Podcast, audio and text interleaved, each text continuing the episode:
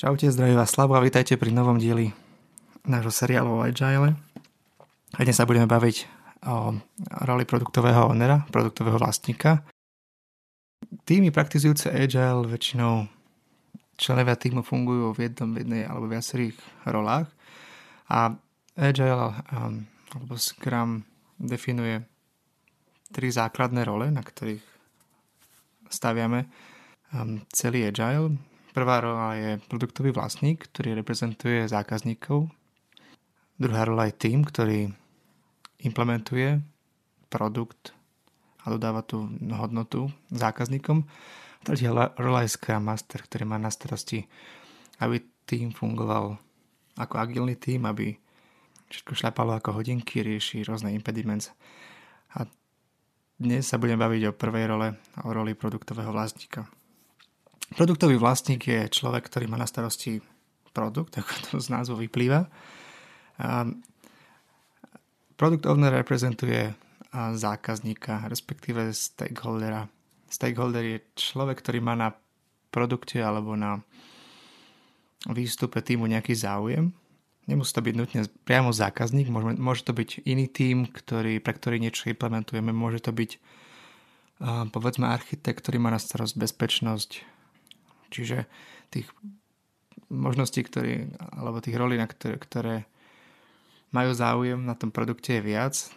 A product owner je interface medzi všetkými týmito stakeholdermi a týmom. Ale budem používať uh, slovo zákazníci a týmom. Mm. Product owner je zodpovedný priamo za produkt a za hodnotu, ktorú tým dodáva na konci každého sprintu stará sa o to, aby všetky požiadavky klientov boli dobre pochopené, zdokumentované a prioritizované, aby tým pri plánovaní vedel do toho nasledujúceho sprintu vybrať len tie najdôležitejšie najdôležitejšiu prácu, ktoré treba spraviť. Aj v Agile robíme just-in-time planning, čiže planning um, robíme na niekoľkých úrovniach, ale oproti Waterfallu ho odkladáme na poslednú možnú chvíľu, priamo pred, pred sprintom, ktorý trvá od 2 do 4 týždňov zvyčajne. A tým to nám dáva flexibilitu meniť prioritu a taskov, pokiaľ ak lepšie pochopíme produkt zákazníka alebo ak sa stane nejaká, zasiahne nejaká vyššia moc, prípadne sa zmení nejaký zákon alebo legislatíva.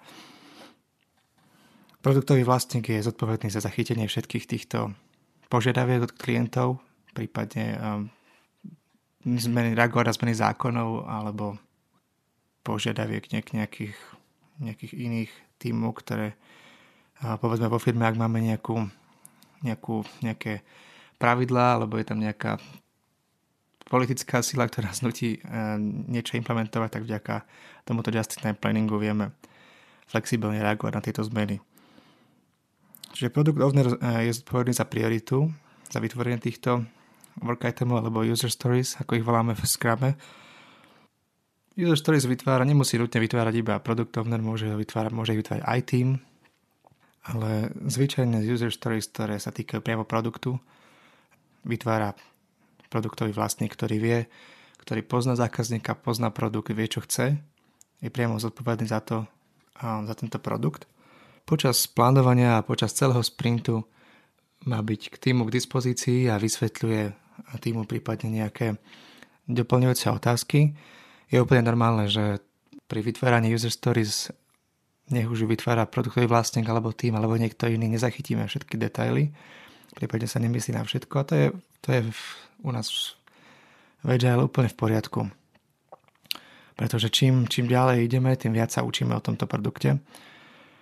A tu je dôležité, aby produktový vlastník bol týmu k dispozícii, mne samému sa pravidelne stávalo, že nejaká user stories nebola dobre zadefinovaná, prípadne nejaký tá, tá šťastná cesta, ktorú sme mali implementovať, bola samozrejme dobre zdokumentovaná, ale už tie okrajové scenáre, ak sa vyskytne nejaká chyba alebo nejaký extrémny prípad, tie zdokumentované neboli. A tam treba mať produktového vlastníka k dispozícii, pretože on um, je zodpovedný za tento produkt a má možnosť rozhodnúť, čo um, s, daným, s danou, daným produktom spravíme. Bola dokonca konkrétny príklad, ktorý som ja zažil, je, že mali sme implementovať nejaký, nejakú komponentu na, v našej webovej stránke, ktorá v istom jazyku, kde, kde preklad z angličtiny, anglič, v angličtine daná, daná veta bola v troch slovách a preklad do nejakého iného jazyka, ako je ruštiny alebo nejakého iného jazyka som presiahol skoro jeden riadok a povedzme tých slov tam bolo 10 alebo 7 a už a ten daný text sa nevošiel do toho malý, malého layoutu, ktorý bol naimplementovaný alebo nadizajnovaný týmom zodpovedný za mockups, za návrhy obrazoviek. Čiže tu je dôležité, aby produktový vlastník bol k dispozícii, aby vedel veľmi flexibilne odpovedať na otázky týmu. A toto je challenge pre týmy, ktoré fungujú distribuovane a ešte k tomu v iných časových zónach, to by som chcel upozorniť všetkých, všetkých manažerov, vlastníkov firiem, aby si na toto dávali pozor. Často je ten trend taký, alebo čo sledujem je, že produktový tím alebo product management ostáva v krajine X a vývoj, testing presunieme do inej krajiny, v lepšom prípade v rovnakej alebo plus minus jedna hodinka časovej zóne, v horšom prípade vývoj presunieme niekde do Číny, do Indie a tam a sa strašne stráca ten efekt komunikácie, na ktorý, ktorý je z hlavných pilierov, pilierov Agile. Ten tým sediaci v časovej zóne plus 6 hodín proti produktovému ownerovi uh, veľmi ťažko dokáže si nejako flexibilne vyjasniť otázky. Nie je to také, že sa vstanem zo stoličky a prejdem tri, uh, tri miestnosti ďalej, aby som sa opýtal priamo produktovného ownera, čo je jedna minúta cesty a jedna minúta otázky a odpovede, to takto distribuované týmy budú pravdepodobne musieť písať e-mail. V horšom prípade sa to nejako odloží a stráca, strácajú sa vyslovene dni. A veci, ktoré sa riešia do 5 minút, a tu sa riešia do takýchto distribuovaných týmov do 5 hodín alebo do 5 dní. Čiže manažery firiem a týmov produktových vlastníkov vašou úlohou je dbať na to, aby ten, aby ten environment bol nastavený tak, aby tie týmy mali fungovať efektívne. Preto by sme sa mali snažiť, ak je to možné, mať produktový tím blízko alebo priamo pri vývojovom týme. Ak to nefunguje, ak um, to žiaľ nemôžeme spraviť, potom by som navrhoval vytvoriť nejakého, niekto to nazýva product owner proxy, alebo osobu zodpovednú za produkt, ale sediacu priamo v krajine alebo v meste s vývojovým tímom. A táto osoba môže, nemusí vedieť odpovedať všetky otázky vývojového tímu, ale musí ich zachytiť a má potom určite nejaký vyhradený čas s produktovým manažmentom, s produktovým ownerom, aby všetky tieto otázky boli zodpovedané a, a efektívne a rýchlo komunikované späť týmu. Čiže produktový vlastník musí byť, musí mať dostatočnú silu na to, aby vedel robiť rozhodnutia. Nemôže to byť iba nejaká, nejaký medzičlánok medzi produktovým manažmentom a týmom alebo niekto, kto je len nejaký messenger. Musí to byť človek, ktorý je schopný robiť rozhodnutia za ten produkt. Iba tak dosiahneme efektívnu komunikáciu a rýchlosť. Predstavte si, že máte klasickú klasickú hierarchiu, typickú vo veľkých nadnárodných korporáciách, kde máme 5-10 úrovní manažmentu a ten produktový vlastník, ktorý by nemal dostatočné práva a rozhodovanie o produkte, by musel sa opýtať svojho nadriadeného, nadriadený sa spýta svojho nadriadeného a týmto kaskadovým efektom, kým tá informácia príde hore, tak ten človek na tej 5. 7. úrovni ani nie, nie je úplne oboznámený so všetkými detailami, nemô- ani nemôže byť. A, a tým pádom rozhodnutie trvá dlho, niekedy je nesprávne a celé je to veľmi neefektívne a škodí to firme. Stratégia by to mala byť taká, snažiť sa mať čím, čím nižšiu úroveň manažmentu, čím užšiu a produktový vlastník mal definitívne mať právomoci rozhodovať o produkte. Konec koncov, ak sa, ak sa urobí um, zlé rozhodnutie, ktoré sa bežne stáva, tým je flexibilný, sprinty sú 2 až 4 týždňové, čiže všetko sa dá veľmi, veľmi rýchlo a efektívne opraviť. Je to žiadna tragédia, ako keby sme pri klasickom waterfallu robili zlé rozhodnutie na začiatku, ktoré nás bude stať veľa peňazí na konci.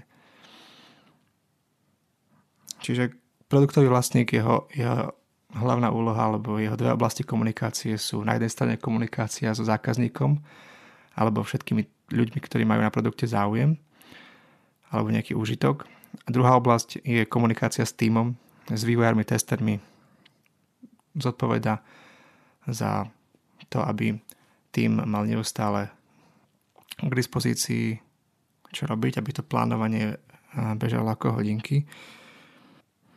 Produktový vlastník um, komunikuje stav projektu stakeholderom. A na konci sprintu alebo release prezentuje výsledok sprintu, výsledok práce týmu zákazníkom. Buď vo forme osobnej prezentácie, záleží od projektu, môže to byť aj forma blogu, ak máme nejakú webové, webovú stránku ako Facebook, ale je to, je to zodpovednosť produktovného ovnera, aby táto komunikácia s, a, stave projektu, o progrese a o výsledku, čo sme dodali, bola uskutočnená. Na základe feedbacku od product ownera stakeholdery, zákazníci sa vedia pružne reagovať, meniť svoje plány alebo svoje, svoju, svoju cestu, ktorou sa práve uberáme. Čiže produktový vlastník pozná a rozumie potrebám trhu, potrebám biznisu. Na základe všetky tej komunikácie s klientom, zákazníkmi vytvára stratégiu a smerovanie projektu. Je zodpovedný za víziu projektu, za vytvorenie roadmapy, nejaké, nejaké smerovanie produktu, je zodpovedný za release planning a neskôr za sprint planning. Čiže Plánovanie Agile sa robí na niekoľkých leveloch.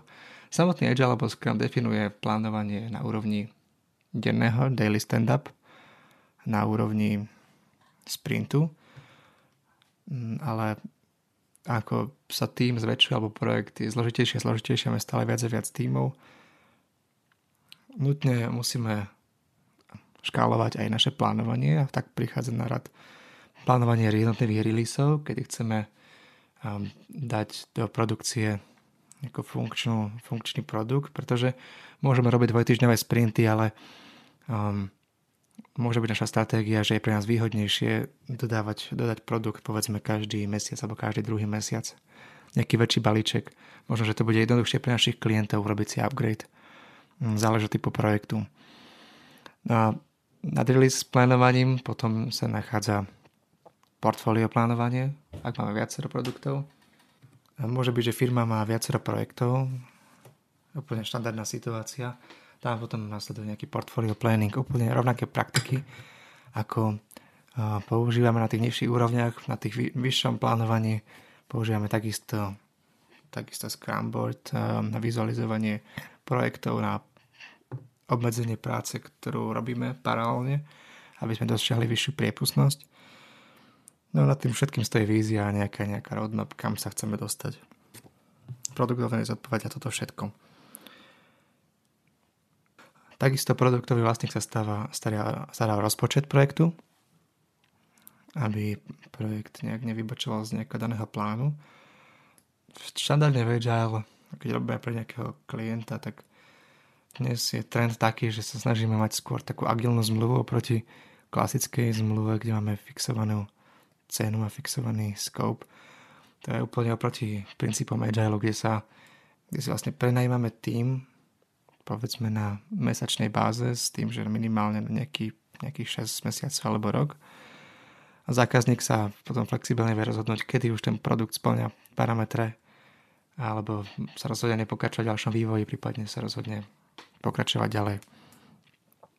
Ale niekedy, hlavne vo veľkých firmách, je, je je to úplne v kontradikcii s tradičným plánovaním, kde na jeseň súčasného roku plánujeme veľké plánovanie na ďalší rok, čiže tam si je treba vyhradiť dostatočný počet financií vzhľadom na počet sprintov, na veľkosť týmu, na predpokladaný rast produktu.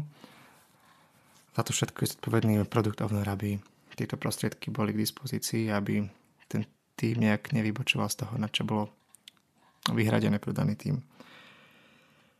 Produktový vlastne na konci sprintu akceptuje alebo neakceptuje dodanú prácu.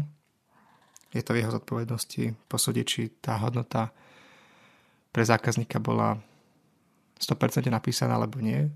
V Agile prezentujeme na konci sprintu alebo také pravidlo zvyčajne iba tie user stories, ktoré sme naozaj dokončili. Určite poznáte kopec, kopec príkladov, keď tým hlási, že niečo je almost done, iba niečo na malé chyba. Ale Agile sa snaží byť v tomto trošku striktný a hovoriť, že to, čo nie je 100% dokončené, tak nie je dokončené. To neprezentujeme zákazníkovi, nie je to, nie je to hodnota. Samozrejme, všetko je od, od, o konkrétnom príklade, všetko závisí od um, toho, či nám um, chýba nejaká nedôležitá súčasť, ktorá môže byť doplnená ľahko a neskôr a nepotrebujeme na to povedzme nejaký nákladný release ale môžeme to robiť online pomocou nejakých toolov alebo nejakou konfiguráciou. A tu je dôležitá otvorenosť a úprimnosť medzi týmom, nielen samotným týmom, ale medzi týmom produktového vlastníka a týmom, ktorý dodáva prácu. Pretože ak, ak máme tú dôveru, produktový vlastník verí týmu, tak je veľmi ľahké v takýchto prípadoch vyriešiť aj takéto nepríjemné situácie, že tým nedodal to, čo slúbil, ale tvrdí, že daná, daná funkčnosť, ktorú má pripravenú, to, čo nie je dokončené, je napríklad už len naozaj chýbajúca dokumentácia alebo nejaká nedôležitá súčasť, ktorá neovplyvní zákazníka. Ak produktový vlastník tomu týmu nebude dôverovať, alebo nebude tam vybudovaný tá, tá zodpovednosť, tak jednak sa stráca flexibilita, jednak aj ten zákazník dostáva menšiu hodnotu a nie je to dobré pre firmu ani pre zákazníka. Preto jedna, jedna z hodnot, na ktorých stavia celý Agile a celá, celé, celý tento koncept je naozaj tie základné ľudské vlastnosti, otvorenosť, rešpekt, dôvera. To sú základné hodnoty, ktoré, na ktorých je potom vybudovaná celá, um, celý Agile a vlastne aj mala by byť celá kultúra vo firme. Produktový vlastník je teda taký štít, taký interfejs medzi zákazníkom a týmom.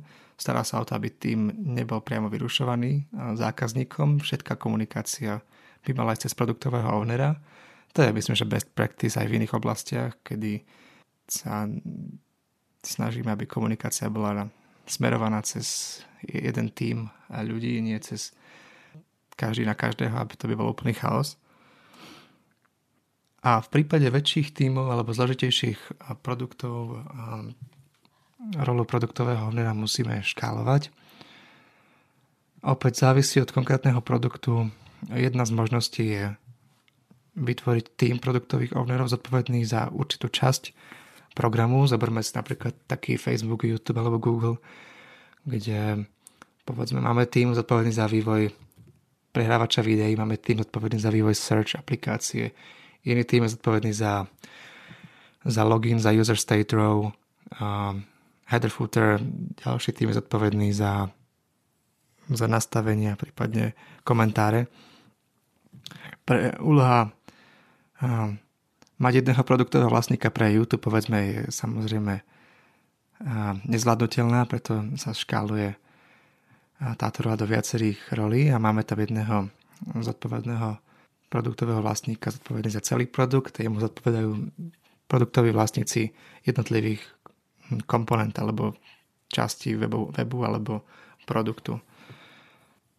A druhý problém, ktorý sa často rieši, alebo ktorý by sa mal riešiť, je problém distribuovaného týmu, kedy produktový vlastník sedí povedzme v Švajčiarsku a vývoj máme tu na Slovensku, alebo vlastník je sú z Amerike a vývoj máme v Indii, Číne alebo aj tu na Slovensku. A tá časová zóna, ten posun je naozaj netriviálny.